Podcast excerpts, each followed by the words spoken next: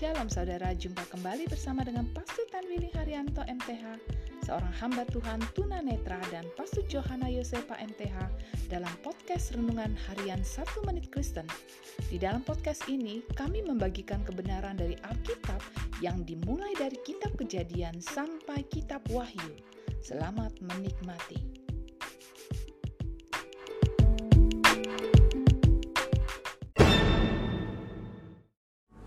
Shalom saudara-saudara yang sangat berharga di hati Tuhan. Firman Allah hari ini mengingatkan kepada kita, simpanlah harta di masa kekekalan. Ketika Raja Fir'aun tetap mengeraskan hatinya, Allah menurunkan tulah berikutnya yaitu belalang. Belalang memakan habis seluruh tumbuh-tumbuhan di tanah dan buah-buahan di pohon, sehingga tidak ada lagi hijau pada tumbuhan dan pohon di seluruh tanah Mesir.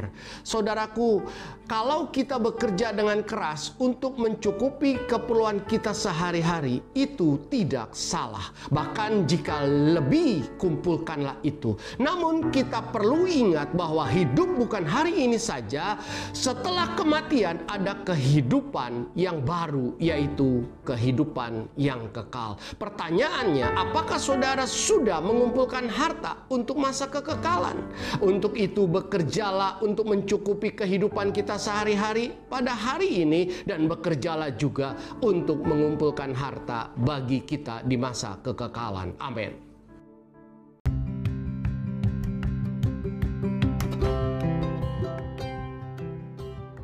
Kasih saudara telah mengikuti podcast Renungan Harian 1 Menit Kristen.